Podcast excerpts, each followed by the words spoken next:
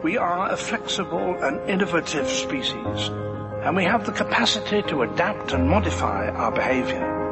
Now, we most certainly have to do so if we're to deal with climate change.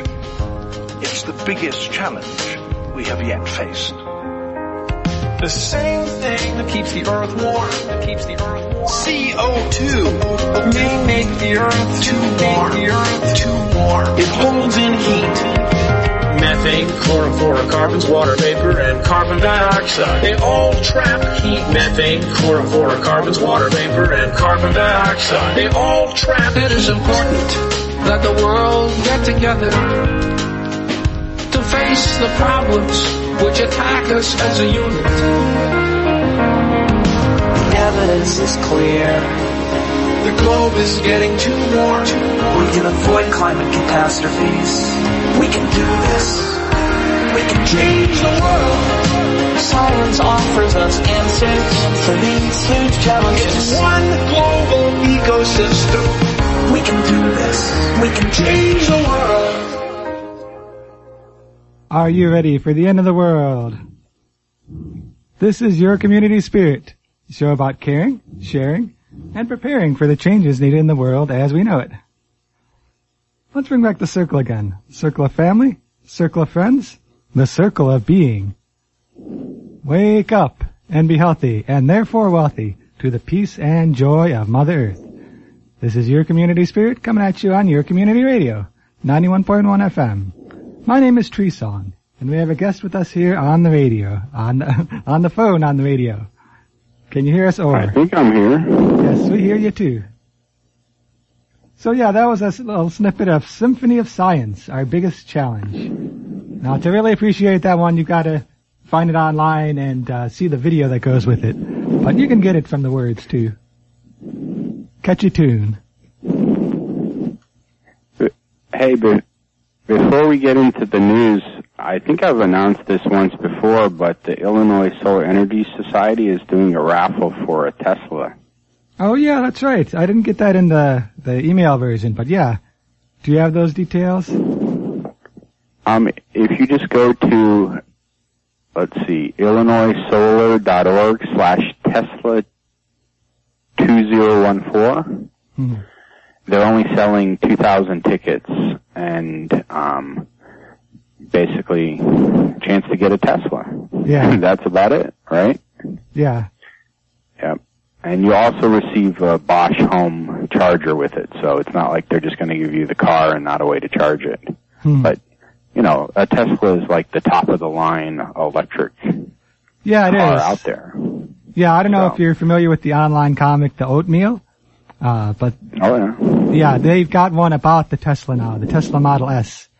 Because the person who does the, the oatmeal has a Model S, and so he wrote this wonderful, you know, infographic about how much he loves the car, and, you know, it's in his, his quirky style and all that, so. Check out the I'll oatmeal. go ahead and share the link also on our um, Facebook group. So, what do you call it? Do people know that our your community spirit has a group where we post things and we talk about things? Hopefully they know. If not, it's, it's pretty easy to find. You go to Facebook and look for your community spirit. Like, or you can just listen, huh? Yeah. So, what do we have important to talk about? Oh, let's see. Here's a little bit of Climate Hawk news. Clim- Climate Hawk Tom Steyer is spending $50 million on elections. I mean, we usually hear about spending in the other direction. Climate deniers, science haters, and planet degraders, here's the latest on your newest and deepest pocketed political foe. As Chris Ben Adler uh, told us in February, billionaire climate activist Tom Steyer is spoiling for an expensive battle against politicians who are standing in the way of climate action. Steyer plans to funnel about $50 million into campaigns this year to support climate-friendly political candidates and to attack the climate-denying variety. His super PAC Next Gen Climate expects to raise that much again from other like-minded donors for a total war chest of $100 million. Vast amount that Adler pointed out will nonetheless pale in comparison to the fossil fuel industry's spending on its candidates of choice. So yeah, some details have come out. Independent efforts run by this super PAC will include television ads, on-the-ground field organizing, get-out-the-vote operations that seek to mobilize voters on the local impacts of climate change. So it's a pretty big deal. Uh, they're highlighting issues such as drought in Iowa, rising cost of flood insurance in Florida, and other related issues. It's also spotlighting the climate change skepticism of GOP Senate and gubernatorial candidates. So yeah. I mean, it's, it was an inter- interesting story for me because on the one hand, I kind of like what he's doing with the, the $50 million, but on the other hand, it's still a case of money ruling politics. Well, I I saw something recently that said that something like 91% of the winners of political races spent more money. Yeah. So it is it is unfortunately about the money. So It's all about the Benjamins. so they are going to use it for three main tactics. Of course, provide significant resources to support candidates who are on the right side of climate policy, but also target extreme candidates who deny basic science and are beholden to the special interests of the fossil fuel industry. And then, of course, deploy climate as a wedge issue to turn out key voters, particularly, you know, persuadable voters and dropout voters who are traditionally absent in midterm elections. Yeah. Midterm elections get a lot less voters, but here's a chance to get some people out and about, right? Yeah. So, now, on the high end, Pope Francis says Christians should fight climate change. Hmm. Pope Francis just said religious people have an obligation to fight climate change. It's part of being a good steward of creation, after all. The Pope actually gave an address to a large crowd in Rome as part of a series on the seven gifts of the Holy Spirit. This one was about knowledge. To paraphrase, don't be a dumbass, take care of the earth. I, I just paraphrased Pope Francis. yeah, that's basically what he was saying. Let's, you know, let's expand upon that a little bit. Hmm. The gift of knowledge helps us to avoid falling prey to excessive or incorrect attitudes. The first lies in the risk of considering ourselves masters of creation. Creation is not property that we can rule over at will or even less the property of only a few. Now these are words that Pope Francis is saying. Yeah. Creation is a gift, a wonderful gift that God has given us that we care for it and we use it for the benefit of all, always with great respect and gratitude. We are the custodians of creation. But when we exploit creation, we destroy the sign of God's love for us. Safeguard creation because if we destroy creation, creation will destroy us. Never forget this. Hmm. Powerful words from Pope Francis Yeah. saying Christians should fight climate change. Yeah, those are powerful words, you know, and if, if he wanted to, he could, you know, he's got money, he's got power, he could just say, oh, just, just take all the stuff, you know, keep all the goodies, give me my 10% and it's all good. But instead he's coming out with this message of respect and love for the entire world. So I thought that was a pretty powerful message. And I think it's good too because with, often with a- any question that is an ethical question, a moral question, people often look to their uh, religious, spiritual leaders. There are also some people who are non-religious, and they may have other ethical codes they look to. But there's such a large number of people who belong to some sort of religious tradition that I, I feel like it's very important for the leaders of these traditions to speak on these matters. And Pope Francis went ahead and did that. Unfortunately, climate change is the single most decisive issue in politics. Mhm. I mean, it is it is literally more of a decisive political issue than abortion, guns, or even evolution. Yeah. Yeah.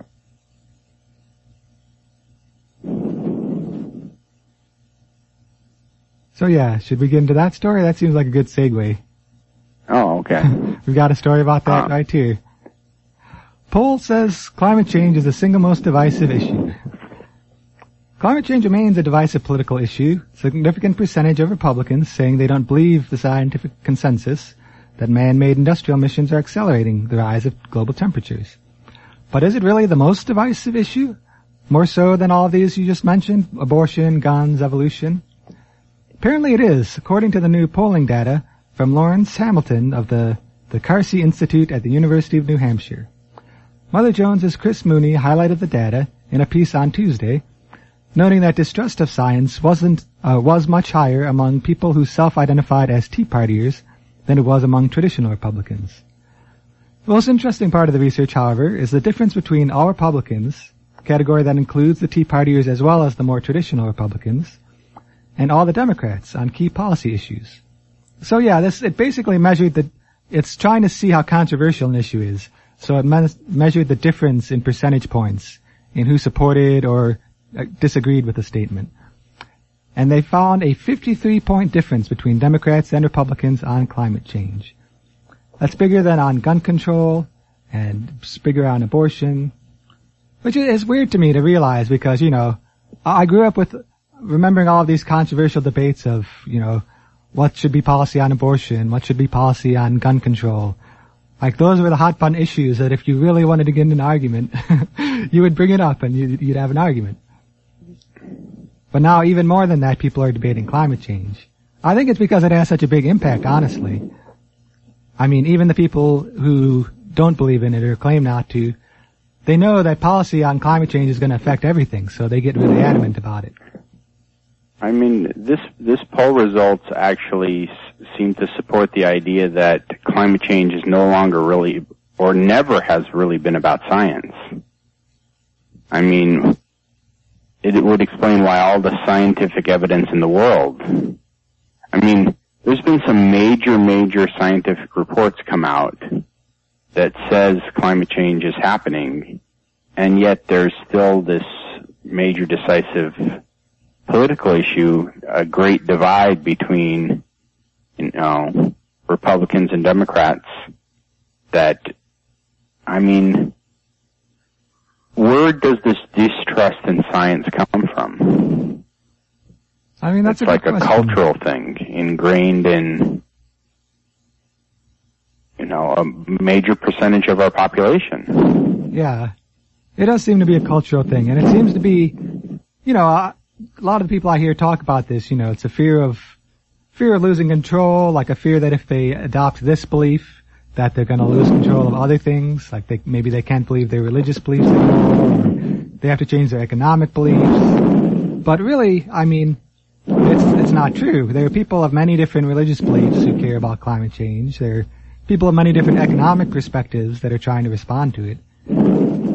So it's, it, it does seem to be a cultural thing, and it, I feel like a lot of work needs to be done on environmental communication and climate change communication, so that we can find ways to talk about it that don't get people people's defenses riled up. So is there anything we can do about it? Well, let's see. There's this event coming up. This one is Meet Me in New York in September, says Bill McKibben. It's not every day that Rolling Stone, the magazine, publishes a call for its readers to engage in a massive act of civil disobedience. But that's exactly what happened on Wednesday. What? yes, Rolling Stone published a call for civil disobedience. And here's a quote from it. This is an invitation. An invitation to come to New York City. An invitation to anyone who'd like to prove to themselves and to their children that they give a damn about the biggest crisis our civilization has ever faced. The call's author, Bill McKibben, uh, and 350.org, the organization he co-founded, are planning a protest in New York this September 21st and 22nd, which is not coincidentally at the exact same time and place as the next UN climate summit. So the climate summit is going on in the UN. Uh, September 21st and 22nd is going to be the protest. Here's another quote. We'll tell your grandchildren, assuming we win, writes McKibben. Though some agree, so some might argue that this discounts the very real possibility that, even in the event of a loss, enough marchers might survive through the floods, the plagues, the famines, and the civil unrest of unchecked climate change to pass on the story. So yeah, I mean, hopefully either way, some people will survive, but I feel like if this climate movement is successful, a lot more people will survive.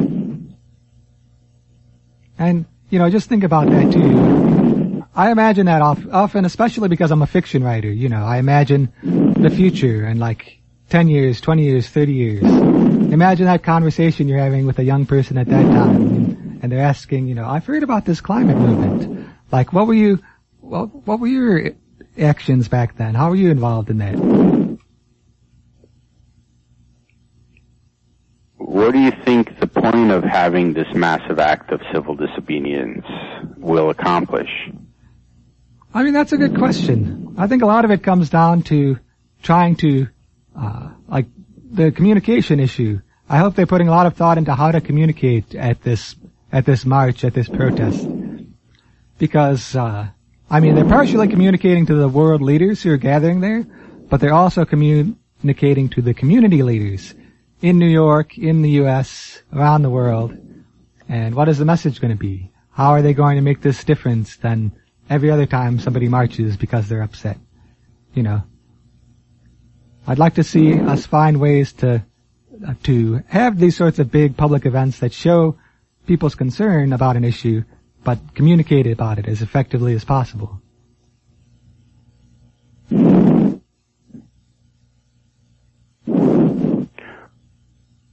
Do you think doing a big protest like this is important, or what do you think is the most important thing to do to focus on climate change?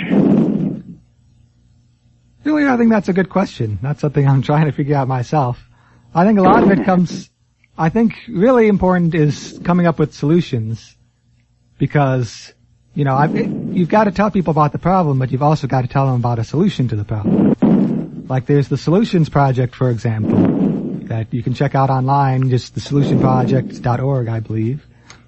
And they're working on this plan to develop renewable energy for the entire U.S. by 2030, getting the whole U.S. to switch over to to solar, to wind, to water, and to get it done by 2030. So that's a really, a really big, a really bold goal, and it's a solution. It's proposing something that's gonna give us energy, give us jobs, and maybe you can use protest events like this to highlight something like the Solutions Project, you know.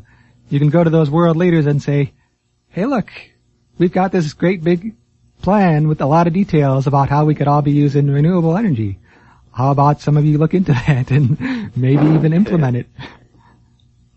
Yeah, there's a there's a big fight in Ohio right now where they're trying to stop renewable energy from happening and they just delayed the vote on it because of all the renewable energy advocates. And so that the same thing happened in Arizona. It's they're really fighting back. They're really pushing back to try to stop you know. So.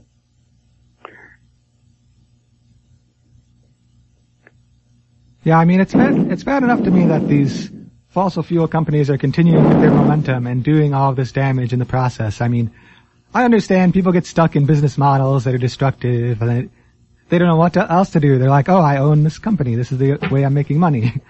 but it's even worse when you, uh, uh, when you have you know, when you have this situation where you're actively fighting against the solutions, you know, it's bad, it's bad enough that you've got like your business model destroying the planet, but you're going out of your way to stop solar, stop wind, stop hydro.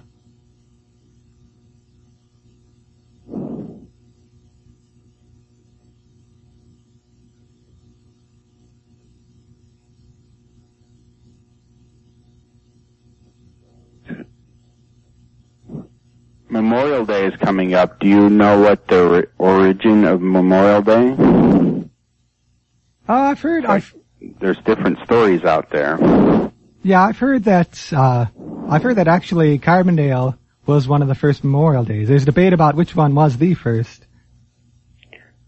Well, it was officially proclaimed that John A. Logan, you know, commander of, uh, you know, in like the 1860s, created a day to, you know, um, So I think I don't know if the first one was in Carbondale, but you know Johnny Logan's obviously from Carbondale, right?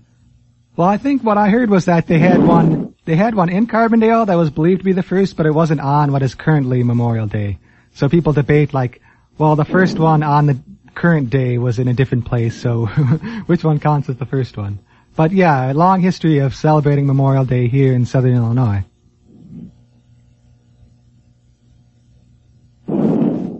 And it's coming up this weekend. Well, you know, it's coming up on Monday. So other holidays we have coming up. International Jazz Day is coming up on Saturday. We've got jazz shows here on WDBX, so you can check those out uh, during the week to celebrate International Jazz Day.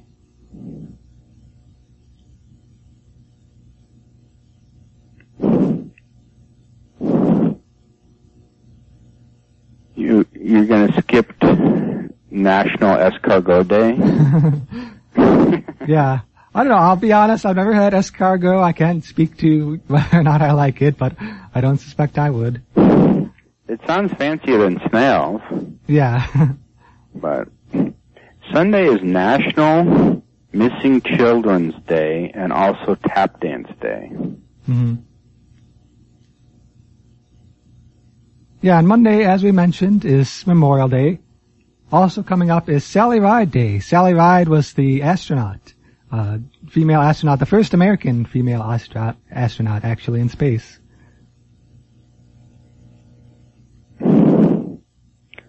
I actually kind of vaguely remember that when that happened. Yeah, I remember that um, too. You know, I was growing up at the time. I was a little kid, so I was very I was very focused on, you know, these cool people going out into space and how, you know, I watched it in science fiction, but then in real life you had people going into space, so I remember that pretty well. Tuesday is sunscreen day. I think, shouldn't Monday be sunscreen day with everybody going out there and spending time in Memorial Day and then Tuesday be burnt skin day? yeah. Tuesday through Wednesday can be skin recovery day. day.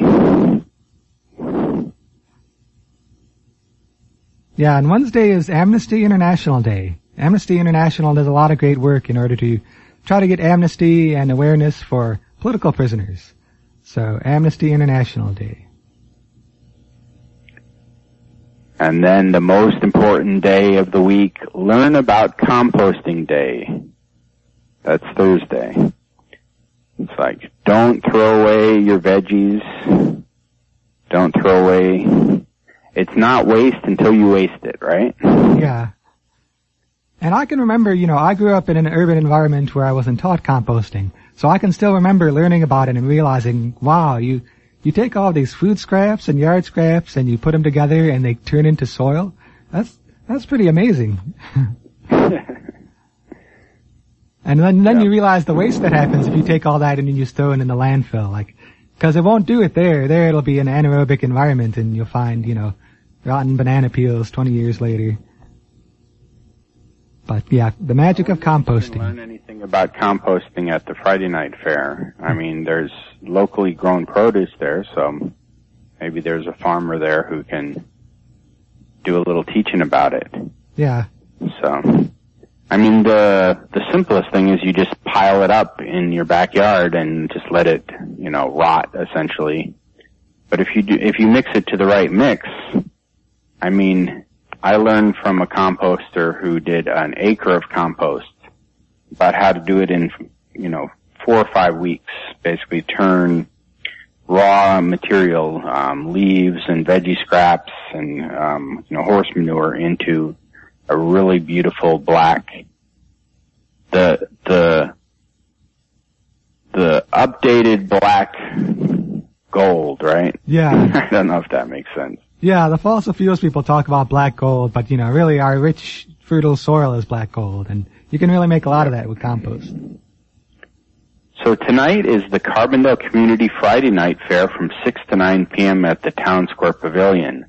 It's always fun because it's a free community event featuring local grown produce, a food court, a variety of handmade products and services, live music, And then there's a lot of times there's that all the kids games. There's usually quite a few people who show up. The music this week is secondary modern. And so it'll be every Friday in May and June at the Town Square Pavilion. Yes, that's good times. I still haven't made it out yet this season, but I want to, so maybe, maybe tonight will be the night. Carbondale Community Farmers Market is coming up on Saturday, tomorrow. There's a lot of good Carbondale community things, huh? Yeah. We've got a good community going on here. Did, when, when is that event about, um, talking about doing, uh, a year-round Carbondale Farmers Market? I remember seeing that there was I haven't seen that Maybe yet. Maybe someone someone could let us know about it. I forgot. Yeah. If you email it to us, you can email info at yourcommunityspirit.org. Um, So, so, yeah. I distracted you. The Carbondale Community Farmers Market. Yeah, it's 9 a.m. to noon tomorrow. And they've got all sorts of goodies, good food there, good agriculture, other arts and crafts, and it's a good place to check out. Also on Saturdays, the weekly vigil for peace and justice. This weekly vigil for peace and justice happens every Saturday from noon until 1 at the Town Square Pavilion in Carbondale. Standing up and standing out since December 2001. This is sponsored by the Peace Coalition of Southern Illinois and the Fellowship of Reconciliation. Yes, glad they're holding that vigil. Also coming up this weekend, it's about to start actually, the Heartwood Forest Council. We've been talking about this for a couple weeks now because it's such a big event. It rotates where it happens, and this year it's happening right here in the Shawnee. It's happening today through Monday at Camp Ondessonk. The 2014 Heartwood Forest Council, a climate of extraction, will be held Friday to Monday at Camp Ondessonk, near Stone Fort at the heart of the Shawnee National Forest. Weekend will focus on information sharing, networking, and strategies for combining all types of resource, for combating all types of resource extraction that threaten our forests, our water, our climate, and our communities. Now there, it's a weekend long event, but if you just can go for a day, they also have day passes available too. You can go to heartwood.org to check out all the details. It's at heartwood.org slash forest dash council is where the details are at. And it's going to have all sorts of presenters, presenters uh, about Bell Smith Springs, presenters from the Shawnee Sentinels talking about fracking in the region, Community Environmental Legal Defense Fund. Also going to be some great music. Uh, tonight at 9 p.m. is Raj and Bob, and tomorrow at 9 p.m. is the Better Days Band. So, for more details on the schedule, it's heartwood.org, and it's going to be a great weekend. All right, I found the press release from the city of Carbondale, the news release. Yeah. The public meeting will be June 3rd to discuss a year-round farmers market facility. Oh wow, there we go. June 3rd. So, the city of Carbondale and Foodworks will host a public information center to discuss the development of a year-round farmers market facility. Fidel Diego, the architect in, um, from the Department of Agriculture, will be pres- present to help facilitate discussion. So, um, mark your calendar for 7 p.m. at the Carbondale Civic Center on June 3rd. Yes, that sounds like a really good event. We always talk about farmers markets on here, and they're talking about a, a big special place dedicated to farmers markets. And if you would like to receive basically everything we talk about in an email, um, please email info at yourcommunityspirit.org and while I'm at it, let me remember to forward this to everybody right now. Yeah. So, we have just over a hundred people on our mailing list that we send it out to, so. Yeah. Yeah, and if you're on the list, you often get a sneak preview because, you know, don't you sometimes send it before the show? Yep, this morning I actually had to um, go and do two site visits with my electrician, so I just barely made it back in time for the show. So, Hmm. All right. Well, looks like we actually have finished on time. it's been, once again been an exciting, informative episode of your community spirit. All right. See you again on the radio next week. Yes. See you next week on the radio. In the meantime, enjoy some time out in the woods, whether it's at Heartwood or anywhere else.